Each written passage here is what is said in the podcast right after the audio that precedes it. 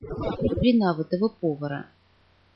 Так как он был пьяница и буйного нрава, то она не хотела за него замуж, но соглашалась жить так.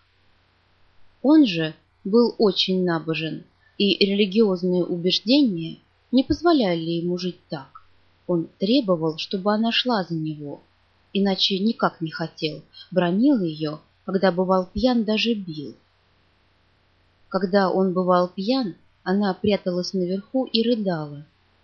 И тогда Алехин и прислуга не уходили из дому, чтобы защитить ее в случае надобности. Стали говорить о любви. «Как зарождается любовь?» — сказал Алехин. «Почему Пелагея не полюбила кого-нибудь другого, более подходящего к ней по ее душевным и внешним качествам, а полюбила именно Никанора, это Мурло. Тут у нас все зовут его Мурлом, поскольку в любви важны вопросы личного счастья. Все это неизвестно, и обо всем этом можно трактовать как угодно.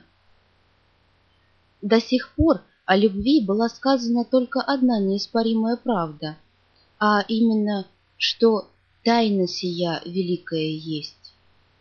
Все же остальное, что писали или говорили о любви, было не решением, а только постановкой вопросов, которые и так оставались неразрешенными.